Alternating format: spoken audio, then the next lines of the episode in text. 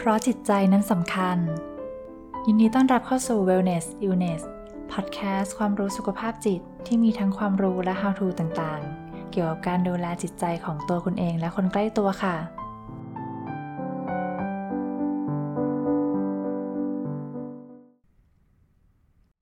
สวัสดีค่ะ พบกับหมออังวราเช่นเดิมนะคะ วันนี้จะมาเล่าให้ฟังถึงหัวข้อว่า การที่คุณแม่หลังคลอดเนี่ย กินยาจิตเวชไปด้วย สามารถให้นมลูกได้หรือไม่นะคะ ที่มาของหัวข้อนี้เนี่ยก็เพราะว่าพอดีหมอเพิ่งเจอเคสเคสหนึ่งเนาะที่เป็นคุณแม่หลังคลอดและมีอาการทางจิตประสาทนะคะ ก็เลยจำเป็นจะต้องใช้ยารักษาด้วย ซึ่งก็ด้วยความที่เดี๋ยวนี้เนาะคุณแม่ก็จะมีความรู้เรื่องของนมแม่เนี่ยมีประโยชน์มากมายนะคะ ก็อยากจะให้นมแม่เอง ซึ่งหมอคิดว่าหมอก็เห็นด้วยนะ แล้วก็เข้าใจว่าคนที่ตั้งครรภ์แล้วก็ต้องให้นมลูกเนี่ย หลายๆ คนก็ไม่ได้อยากจะเจ็บป่วยนะคะ แต่ว่าพอเจ็บป่วยขึ้นมาแล้วก็จำเป็นต้องรักษาเนาะไม่ว่าจะเป็นโรคทางกายก็ตาม หรือว่าโรคทางจิตเวชก็ตามนะคะ ทีนี้ก็หมอก็เลยพยายามที่จะมาค้นข้อมูลเพิ่มเติมอัปเดตนะเพื่อที่จะมาทำพอดแคสต์นี้นะคะ ทีนี้จากที่หมอไปค้นข้อมูลมาเนี่ยก็พบว่าหลักหลักฐานหรือว่าข้อมูลทางการแพทย์เกี่ยวกับเรื่องนี้เนี่ยค่อนข้างน้อยนะคะ แล้วก็อัปเดตตั้งแต่ปี 2012 ถึง 2020 เนี่ย ข้อมูลจะคล้ายๆเดิมเลยหมอหมอคิดว่าไม่ได้หมอคิดเองนะคะ คือในในบทวิเคราะห์นี่ก็พูดเอาไว้เลยว่า เป็นเพราะว่าผู้ป่วยหลังคลอดไม่ไม่ใช่ผู้ป่วยเนาะคุณแม่หลังคลอดเนี่ยเป็นกลุ่มเป้าหมายที่เราไม่สามารถจะไปทำการทดลองกันได้ค่ะเพราะมันจะผิดหลักจริยธรรมดังนั้นข้อมูลทั้งหมดเนี่ยก็จะมาจากการเก็บหลักฐานย้อนหลังการเก็บข้อมูลย้อนหลังค่ะว่า สมมุติว่าเกิด ให้นมไปแล้วให้ยาไปด้วยเนี่ยเกิดอะไรขึ้นบ้างก็คือจะเป็นข้อมูลเก็บตามหลังเท่านั้นจะไม่เป็นข้อมูลแบบแบบทำการทดลองนะคะ สรุปก็คือเท่าที่อ่านมานะคะ การให้ยารักษาโรคทางจิตเวชเนี่ยบางตัวกินได้และก็ให้นมลูกได้ปลอดภัยนะคะ ซึ่งหมายความว่ายังไงบ้างเดี๋ยวไปฟังรายละเอียดดังต่อไปนี้นะคะ ขอเริ่มจากเรื่องของคอนเซปต์ก่อน คอนเซปต์ในการรักษาเนี่ยอันนี้หมอคิดว่าใช้ได้สำหรับโรค ทั้งทางกาย แล้วก็ทางทางจิตเวชสำหรับคุณแม่หลังคลอดเลยที่จำเป็นจะต้องให้น้ำนมลูกด้วยตัวเอง แล้วก็ต้องรักษาโรคไปด้วยนะคะ อันนี้เนี่ยคอนเซปต์แรกเลยก็คือต้องเลือกยาที่เหมาะกับตัว คุณแม่หลังคลอด หรือว่าหมอเขอได้เป็นผู้ป่วยแล้วกันนะคะ ต้องเลือกยาที่เหมาะกับผู้ป่วยเป็นหลักคือเป็นเขาเรียกว่าเป็นอันดับแรกเลย ว่าต้องรักษาคุณแม่ให้หายก่อนนะคะ ก่อนที่จะไปคิดถึงว่าจะให้น้ำนมลูกได้ไหม เพราะว่าการที่ถ้าเกิดคุณแม่แบบหลังคลอดเนี่ยหรือผู้ป่วยมีความไม่สบาย ไม่ว่าจะเป็นโรคทางกายหรือโรคจิตเวชก็ดีนะคะ ถ้าเกิดว่าป่วยแล้วไม่หายเนี่ยก็ไม่สามารถไปดูแลลูกได้อยู่ดีดังนั้น การที่ รักษาโรคแม่ก่อนเนี่ยต้องเป็นอันอันแรก ทีนี้จะให้นมลูกด้วยหรือเปล่าเนี่ยค่ะก็จะต้องมานั่งช่างข้อดีข้อเสียนะคะ ของการจะให้นมลูกเช่น การจะให้ยาไปด้วยให้นมลูกไปด้วยเนี่ยก็ต้องคำนึงว่าเอ๊ะถ้าเกิดให้นมในข้อดีเนาะให้นมเองเนี่ยก็จะเพิ่มสายใยความสัมพันธ์ระหว่างแม่ลูกนะคะ แล้วก็น้ำนมแม่เนี่ยก็มีประโยชน์มากเลย เหมาะกับเด็กแรกเกิด รวมถึงอาจจะช่วยเรื่องของค่าใช้จ่ายด้วยทำให้ประหยัดมากขึ้น ไม่ต้องไปเสียค่านมผงนมชงเนาะหมอคิดว่าก็ดีนะคะ ถ้ามีโอกาสให้นมแม่ได้เนี่ยก็เชียร์ในเรื่องนี้เหมือนกัน แต่ว่าก็ต้องดูข้อเสียด้วยว่า ถ้าเกิดจะต้องเลี้ยงลูกด้วยนมแม่เองเนี่ย เอ๊ะแม่ต้องอดนอนหรือเปล่า จะเสี่ยงที่โรคจะกำเริบไหมนะคะ หรือว่าโรคจะรักษาหายยากหรือเปล่า หรือยาที่ให้ไปเนี่ย เอ๊ะมันจะมีโอกาสเข้าไปสู่ลูก เด็กทารกไหมดังนั้นถ้าเกิดว่ามีข้อดีข้อเสียเนี่ยชั่งกันแล้วเนี่ยข้อข้อดีเยอะกว่าประโยชน์เยอะกว่า ไม่มีข้อห้ามนะคะ ก็สามารถให้นมลูกไปด้วยกินยาไปด้วยได้ค่ะอ่าต่อไปนอกจากหลังจากเรื่องของคอนเซปต์เนาะต่อไปก็เป็นเรื่องของหลักการของตัวยานะคะ คือก่อนที่จะกินยารักษาไปด้วยเนี่ยแล้วสมมติว่าสมมติว่าต้องรักษาแล้วก็จะให้นมลูกเนี่ยค่ะก็คือเราต้องมองว่า ยาเนี่ยจริง ๆ แม่กินเข้าไปนะคะ ไม่ได้หมายความว่าจะเข้าไปถึงลูกร้อยเปอร์เซ็นเลยเนาะกว่าที่คุณแม่หลังคลอดกินยาเข้าไปนะคะ จะย่อยจากกระเพาะดูดซึมเข้าสู่กระแสเลือด แล้วจากกระแสเลือดเนี่ยก็ผ่านไปหาน้ำนมได้เนี่ย ปริมาณก็จะค่อนข้างน้อยมากๆแล้วค่ะ คือมันไม่เต็มร้อยเปอร์เซ็นแน่นอน แล้วก็กว่าเด็กน้อยเนาะลูกทารกเนี่ยจะกินน้ำนมแม่เข้ามา สมมติมันมีตัวยาอยู่ในน้ำนมแม่เล็กน้อยนะคะ แล้วทารกเนี่ยดื่มนมแม่เข้าไป กระเพาะของเด็กเนี่ยก็ไม่ได้ดูดซึมได้ร้อยเปอร์เซ็นต์นะคะ ก็จะได้มาแค่บางส่วนเท่านั้น รวมถึงกว่าจะเข้าสู่กระแสเลือดลูกได้เนี่ยก็เหลือปริมาณน้อยลงมากมากมากแล้วค่ะ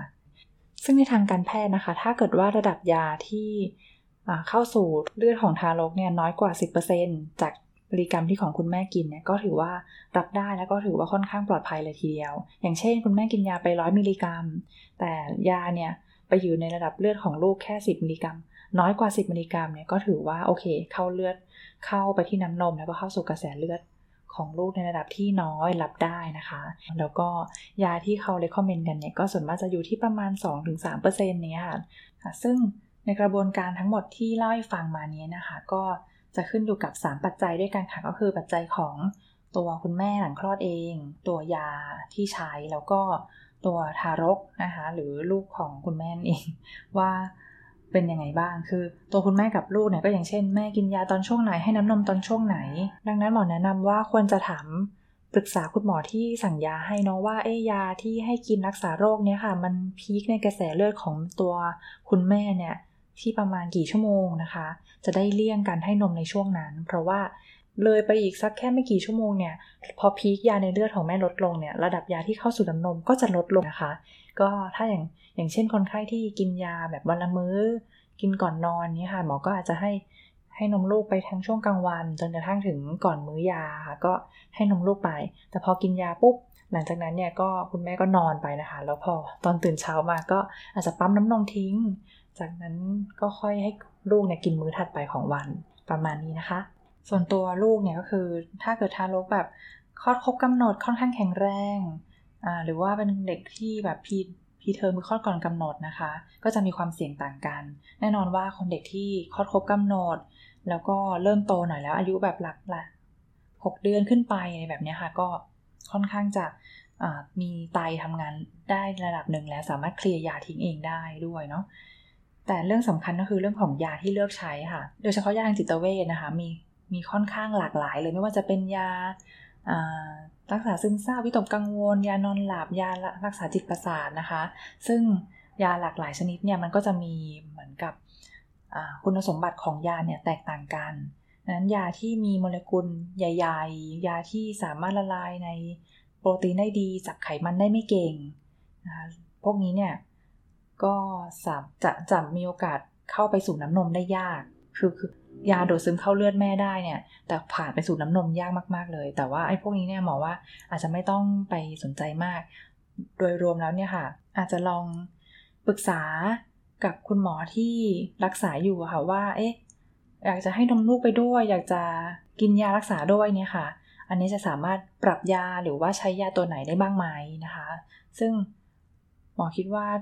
ถ้าเกิดคุณแม่กับคุณหมอเนี่ยที่รักษากันประจำเนี่ยคุยกันเรื่องนี้เนาะทุกครั้งที่จะต้องกินยาต้องรักษาโรคเนี่ยก็จะได้ประโยชน์สูงสุดกับทั้งตัวคุณแม่หลังคลอดเอง แล้วก็ตัวลูกด้วยนะคะ ส่วนตัวผู้ฟังทุกท่านที่หรือว่าคนที่เจอสถานการณ์นี้อยู่เนี่ยเบื้องต้นอาจจะลองหาข้อมูลเองในอินเทอร์เน็ต บางส่วนก็ได้นะคะ อย่างเช่น หมอลอง search ดูเนี่ยมันจะมีเว็บที่แนะนำหรือว่ารวมข้อมูลเกี่ยวกับยาที่ปลอดภัย ในตอนที่ให้นมลูกได้แล้วอย่างเช่น www.e ขีด lactancia นะคะ อันนี้เอามาจาก YouTube เหมือนกัน ซึ่งก็ลอง search เข้าไปแล้วหา แล้วกดยาที่เกี่ยวกับทางจิตเวชเนี่ย ก็ค่อนข้างตรงกับหลักฐานงานวิจัยที่หมอค้นมา ก็ลอง search ดูคร่าวๆ ได้แล้วก็เอาไปพูดคุยปรึกษากับคุณหมอที่ดูแลใกล้ตัวเนาะ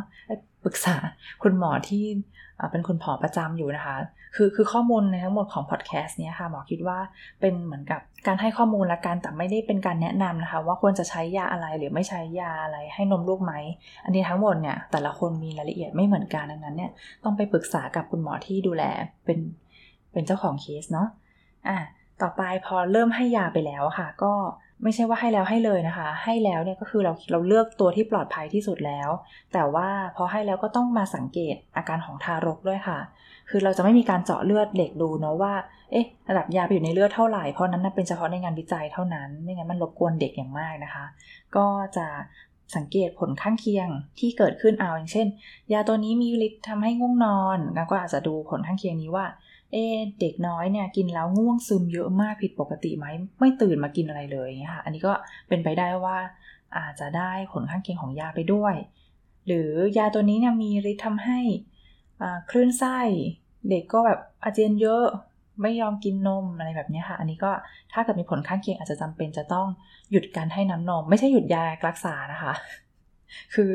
ยังไงอย่างที่บอกว่า concept เนี่ยต้องให้ยาที่เหมาะสม แล้วก็เพื่อรักษาโรคของแม่เป็นหลัก ถ้าเกิดว่า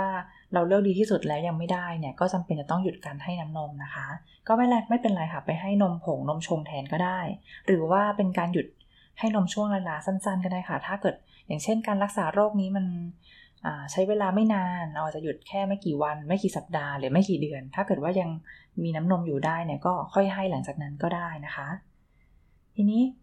สรุปแล้วเนี่ย การกินยาทางจิตเวชไปด้วย แล้วก็ให้นมลูกไปด้วยเนี่ยก็ได้นะคะ แต่ว่าต้องภายใต้การดูแล แล้วก็การสังเกตอาการอย่างใกล้ชิดของทั้งทางตัวคุณแม่ เองด้วยที่เป็นผู้ป่วยนะคะ แล้วก็ดูแลอย่างใกล้ชิดสำหรับทารกด้วย ว่ามีผลยังไงบ้างหลังจากที่ใช้ไปแล้วนะคะ ทีนี้ถ้าเกิดว่าใครที่แบบ สามารถให้นมหรือไม่ได้ให้นมก็ตามเนี่ยหมอคิดว่าก็ไปคุยกับคุณหมอตามเหมาะสมเนาะคิดว่ายังไงสักคนที่สนใจเรื่องนี้ค่ะ ก็คงเป็นคุณแม่ที่แบบตั้งใจดีที่จะดูแลลูกแล้วนะคะ สมมติว่าเกิดผลออกมาว่าไม่สามารถให้นมน้ำนมลูกเองได้ ก็ไม่ต้องรู้สึกเสียใจ ไม่ต้องรู้สึกผิดอะไรนะคะ เพราะว่าคุณก็ตั้งใจที่จะเลี้ยงดูเขาแล้วแล้วเลี้ยงดูลูกอย่างดีที่สุดแล้ว แต่มันเป็นความจำเป็นที่คุณก็ไม่ได้เลือกเองเนาะว่าจะมาเจ็บป่วยหรือว่าต้องมารักษาโรคเนี่ยค่ะ ดังนั้นเนี่ย คุณก็ดูแลลูกด้วยวิธีอื่นๆแทนแบบด้วยความใส่ใจด้วยความรัก หาน้ำหาอาหาร เปลี่ยนผ้าอ้อมหรือว่าอุ้มลูกด้วยความรักอะไรด้วยวิธีอื่น ก็เป็นการแสดงความรัก แล้วก็แสดงการเลี้ยงดูที่ดีได้เหมือนกันนะคะ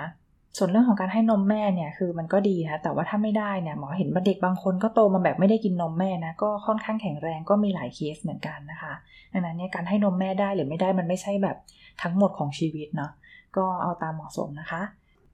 สำหรับข้อมูลการ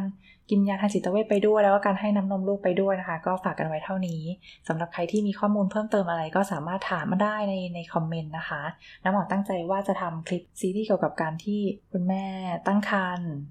หรือให้นมหรือว่าโรคอาจจะแบ่งเป็นตามโรคชนิดต่างๆนะคะในคลิปถัดๆไปเดี๋ยวก็